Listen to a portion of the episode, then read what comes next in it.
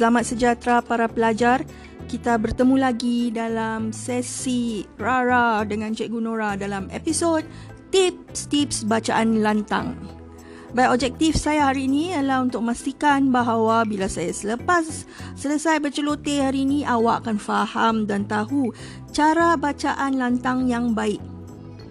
Okey, dalam bacaan lantang, apa yang pemarkah uh, cari adalah dua ya, sebutan dan ucapan awak dan kelancaran dan rentak membaca awak. Baik, untuk sebutan, pastikan sebutan kamu hampir sempurna atau ada sedikit saja kesalah, kesalahan. Okey, dari segi ucapan perkataan tu, pastikan ucapan kamu jelas. Kelancaran, secara keseluruhannya, bacaan awak lancar dan tidak teragak-agak. Bagi rentak pula, pastikan awak membaca dengan intonasi yang sesuai dan pelbagai. Okey, untuk tips, apakah tips-tips yang saya maksudkan? Okey, yang penting awak ingat akronim ini. Okey, akronim J A L I N. Berikan saya huruf J A L I N. Okey, J. Apa itu J? J ada dua perkara, jelas dan jeda. Jelas, gunakan sebutan baku Sebutkan setiap suku kata dengan jelas dan tepat. Baca setiap perkataan, jangan teragak-agak. Bila membaca perkataan itu, jangan teragak-agak. Jeda. Okay, jeda bermaksud bila awak membaca, baca dengan tenang, jangan terlalu cepat. Okay, penekanan harus diberi kepada tanda baca. Contohnya, jeda tu awak berhenti pada tanda baca yang ada koma, bila ada nokta, nokta tu full stop ya. Okey, berhenti di tempat-tempat yang sesuai. Baik, soalan. Bagaimana pula jika tiada tanda baca dan ayat tu panjang sekali? Okey, misalnya ayat-ayat yang mempunyai lebih daripada 8 perkataan. Okey. Apa yang perlu awak pastikan ialah lihat dan cari tempat-tempat yang sesuai untuk kamu berhenti. Contohnya, sebelum perkataan dan, sebelum perkataan yang. Okey. Jadi kalau awak ingin uh, penjelasan lanjut nanti bila kita jumpa di kelas saya akan um, tunjukkan contoh-contohnya. Okey, tadi dah J kan? Okey, sekarang apa pula? Hmm. Sekarang kita teruskan dengan huruf L. Lancar dan lantang. A tu apa? A tu tak ada. A tu nak nak jalinkan saja perkataan jalin ni. Kalau J L I N tak ada makna pula ni jelin. Ah, tak boleh kan? Jadi jalin lah. Ah, hurufnya ialah lancar dan lantang. Eh, salah. Tu perkataan. Hurufnya L.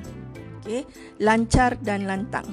Baca dengan suara yang lantang dan jelas. Jangan bisik-bisik. Nanti pemarkah ataupun guru tidak dengar. Okay. Kedua, pastikan bahawa nada suara kamu tidak terlalu perlahan sehingga menyebabkan kesukaran bagi pemeriksa untuk mendengarnya. Jadi biar lancar dan lantang. Huruf yang terakhir ada dua, I dan I dan N. Okay. I intonasi. N nada. Intonasi. Gunakan intonasi yang pelbagai dan sesuai dengan petikan yang diberikan. Gunakan intonasi yang pelbagai dan sesuai dengan petikan yang diberikan. Okay. Kalau petikan itu menunjukkan okay, cerita tentang orang yang sedang bersedih, takkan awak nak baca dalam suara yang ceria. Jadi kena tengok apakah teks yang diberikan itu. Okey. Nada, samalah juga dengan nada kan? Gunakan nada yang sesuai apabila membaca dialog untuk menghidupkan watak-watak atau bacaan dalam petikan kamu. Okey, dan bagi penekanan kepada tanda tanya atau tanda soal dan juga tanda seru. Nanti jangan pula ada tanda soal, awak baca mendatar saja seperti ayat penyata pula. Okey, jadi bila tanda soal, pastikan awak intonasi dan nada awak tu bersesuaian dengan tanda baca.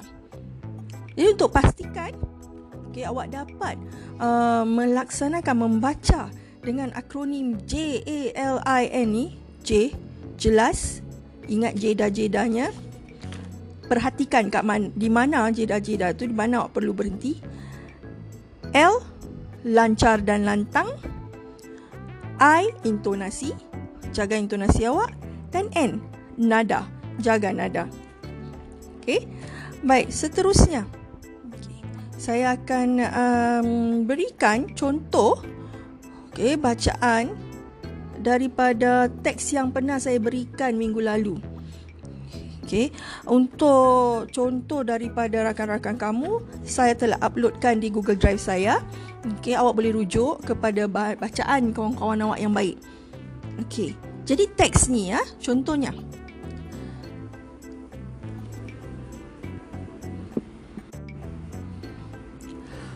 Platform menunggu sudah penuh sesak. Tiba-tiba terdengar suara menegurnya. Menoleh sekilas, rasanya dia kenal orang yang menegurnya. Bunyi kereta api dari arah Jukun menghalangnya dari berbuat sesuatu. Cikgu Mustaqim, seorang lelaki muda menegurnya. Dia hanya mengangguk. Kehairanan. Cikgu kenapa pagi-pagi naik kereta api?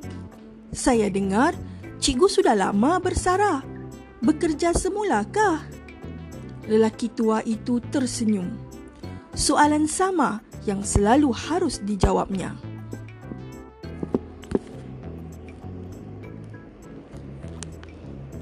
Baik, itu satu contoh ya. Contoh-contoh yang lain kamu boleh rujuk. Sekali lagi saya nyatakan di sini rujuk ke Google Drive yang telah saya berikan kepada kamu. Okey pelajar-pelajar, sampai kita jumpa lagi di episod yang lain. Jaga diri, jaga kesihatan. Jumpa lain kali.